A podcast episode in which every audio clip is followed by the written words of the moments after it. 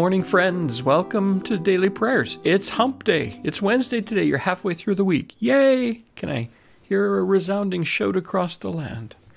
I'm Pastor Randall Friesen, and I am your host with these daily prayers as we spend our time uh, working our way through different passages of Scripture, praying together a little bit, encouraging one another, maybe getting a little bit of trivia and stuff we can share across the coffee table, which is going to be growing now as things open up a bit more. Man, it's been cold again. I I'm you just get used to a little bit of warmth and then you get soft, right? You get soft and then all of a sudden boom, just hits you again the cold. And it's such a cold temperature that just nails you, just surprises you, and then it takes your breath away, especially in the wind these days. I mean, they're not horrifically cold like 30s for sure, but compared to what we've gotten used to, it's gotten cold again. It gets cold again, up and down. It is Wednesday, Wednesday, February 23rd, and we continue our journey through uh, Psalm 119. We're doing this special little unit just on this one chapter. And this one chapter is going to take 22 days. Because remember, it's an acrostic of the Hebrew alphabet. And today we take on the third kind of letter of the Hebrew alphabet, Gimel, or Gimel, Gimel, And uh, it's so there's eight little verses after it. And so far, this chapter's been all about the Word of God, focusing, trying to focus our attention on the value of the law, the Word of God, the, the writings, the recordings of God. So we're going to continue our way through Psalm 119 today. Did you know? Here's a bit of trivia. Uh, let me back it up. Have you ever won a contest on a radio? Like, you know, there's a radio contest for Tim Hortons coffee or a movie pass or maybe a concert tickets you were able to win. Or something crazier. Maybe it was a cruise, maybe it was something huge, something big or a thousand dollars or something crazy like that. Well, if you've ever won anything because of a contest on the radio, it all started on this day in 1910. 1910 in Philadelphia, the first radio contest was held. I was racking my brain wondering what the contest was, what you could have won. Like in 1910. Well, wouldn't have been a flight somewhere. I, doubt, I doubt it would have been a, uh, a car or anything like that. What could you have won? The very first radio contest is held. Maybe it was like a doily, like a knitted doily or something like that. And and how did you get it? Like, did everybody have phones in 1910? I don't want to date myself and look like an idiot, but I also don't want to presume that everybody had phones then. You could just phone the radio station, especially if everybody's on party lines. And yeah, how did they run the contest? Well, today was the first radio contest held, and it was held in Philadelphia in 1910. It's kind of appropriate that we're looking at this uh, Psalm 119 and that is pointing us back to the scripture back to the Word of God again and again and again and is valuing it because it's been on it was on this day in 1455 that Johannes Gutenberg, John Gutenberg, prints his first Bible. Now, that's an estimated time because it probably didn't happen right on that day, but it was right about this day, like uh, February 23rd in 1455, that Johannes Gutenberg prints his first Bible. And the rest, as we say, is history. Well, it's actually all history that we're talking about this morning, right now. The rest, as they say, is history. And we talked about this a couple days ago when we talked about uh, him inventing this press. The printing press is invented. Well, now he's printing the whole Bible and how that would revolutionize things. I mean, even the writer of Psalm 119 didn't have the whole Bible, the whole scripture that we understand and have today. He had bits and pieces, probably, scrolls that were kept in the temple. Uh, and that was the, that was the word that he held. And, and still he's telling us here how he esteems it, how he studies it, how he reads it. There was a lot less to esteem and study and read back in that day and in that time. Uh, they would have had the Pentateuch and some of these or, uh, psalms, which were the, the songbook of the day that they were writing, that they were working on, and some other histories. And he would study those things. And he, he was already at that time saying, oh, they're amazing and they're wonderful. Uh, and then we have in 19, sorry, in 1455, all of a sudden, all this is printable. All this was printable. And regular people, very soon, regular people could, could have a copy of the Bible, the scriptures, the Holy Scriptures themselves. It's a miraculous thing. And now today, we, we put these things, these whole Bible apps are on our phones. We, we have them online. You can just pull up a, a verse. It's unbelievable how available the Word of God has now become around the world, throughout the earth. The Word of God is available if you want it. It's there, and it's there in a language that you can understand.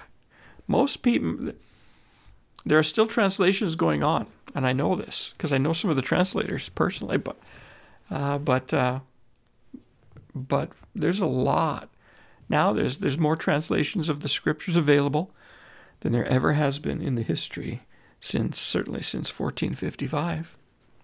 Well, that's kind of a cool thing. On this day, the first Bible hits hits the print and is a copy. Now it probably was this thick, I imagine. You know, like those big old family Bibles. I can just imagine John Gutenberg running upstairs to his wife, "Honey, honey, look what I've made!" this big thick Bible, printed the Bible, and she's like, "Well, I can't read. How am I supposed to?" Yeah, she probably could read. Whatever. If he was married, sorry, I'm dragging that one on a little too much. Psalm 119. We're going there right now, and. Uh, we're reading verse 17 to verse 24.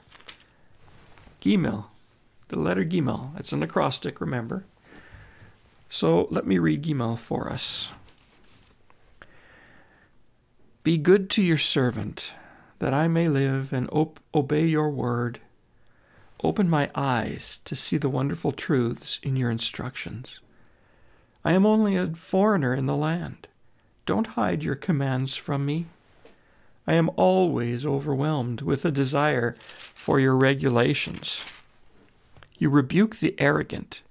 Those who wander from your commands are cursed. Don't let them scorn and insult me, for I have obeyed your laws. Even princes sit and speak against me, but I will meditate on your decrees. Your laws please me, they give me wise advice. Stop there, the word of the Lord. Friends, this is true, as true today as it was in that day when the writer of Psalm 119, the, the poet, wrote it for his time and for his day. Do God's laws still please us? Your laws please me. They give me wise advice. Do they? Yeah, they really do. There is much truth in this book. So much truth. And so much of it is subtle and a lot of it is hidden that you need the Spirit to give you eyes to see.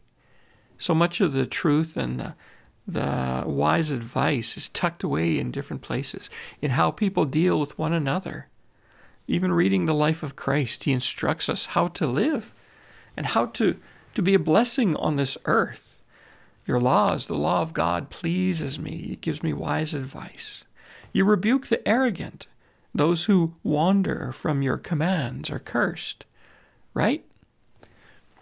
When we stop reading the book, the Word of God, when we stop engaging with the Word of God, we become we come onto a slippery slope, a slippery place, because we don't know what the book says. So when the world comes at us and says, "Oh, this is okay," or "That's legitimate," or "This is all right," or "That's fine," we don't know what to do we don't know what to do because we don't know the word, what the Bible says about it. And then we end up wandering away from the commands of God. Those who wander from your commands are cursed. And he's not even saying here those who make an intentional decision against the word. He's not even saying that. He's just saying those who wander away. Wandering away is the dangerous thing. I can bear witness of that. Being a wanderer, when it comes to the Word of God, is not a great thing, like wandering in and out. Like it's better that you have the word in your life than not. But it's when we say, I'm not going to read the word this week or this month. Sometimes I tease some of these some of these people like in church. I'll I'll find a Bible that's that's still here, like left over from Sunday or something, and I'll mention to that person the next week. So did you miss your Bible this week? Well, no. Why? I'll say, well, you left it on the counter in the kitchen downstairs, or you left it in the pew and I put it in lost and found or mail, your mailbox or what have you. We we get that way. We start to wander and we just kind of wander off uh, away from the book, and then one day goes into two, goes into three, goes into four, and then we're in, we start to get into trouble because we have wandered away. But the main verse I want to pull from this Gimel, Gimel section is verse 18. Open my eyes to see the wonderful truths in your instructions. There is a there's a there's a need for God to open up our eyes so we can see. And that's where I was going with that last point. We need God, the Holy Spirit in us, to open up our eyes, to teach us, to give us insight and wisdom and understanding. It's that important. We need God to open up our eyes. Now, in that day and age, the Holy Spirit didn't reside in every believer. He resided on prophets and kings, etc., etc., and certain individuals. But now, in this day and age, after the Holy Spirit has come and been poured upon the body of Christ, every, every follower of Christ has the Holy Spirit to teach him or her, to open our eyes to see the wonderful truths in His instructions. That's why I say the Holy Spirit is your teacher. Ask Him now to teach you before you go to the Word each day. Holy Spirit, teach us today. Show us the way forward. And that's going to be my continued prayer for you, for us, that the Holy Spirit would be your teacher, that the Holy Spirit would open your eyes and teach you and make you wise these wonderful, wonderful truths so that you don't miss them and so that you don't wander off. I want to pray for us this morning. Let's pray together. Yes, Lord Jesus Christ, Holy Spirit in each of us who follow after you, who've accepted your forgiveness for our sins, I pray, Lord, you would now open up our eyes to see the life and the truth and the way. Lord, open up our eyes to see the wonderful truths that you have in the Word of God for each of us. Help us to see, give us eyes to see, and ears to hear, Lord, what you have for us. I pray that great blessing upon each of the listeners today and upon myself, that you would open up our eyes to see something new today, something truthful, and help us to get it today. And we pray these things to the glory of your name. We pray these things in the name of Jesus Christ, who loves us completely. Amen. And he does love you, friends. Jesus loves you today on this cooler day again, uh, just as he did yesterday, and he's by your side, and he's willing to be your teacher. The Holy Spirit is called our teacher. So, one of the things he does is teach us. If you're willing, if you're wanting, he will be your teacher, and he will open your eyes see the wonderful truths that He has for you in this Word, in His Word, uh, today and these days. Yes, remember that Jesus loves you. Enter a radio contest today.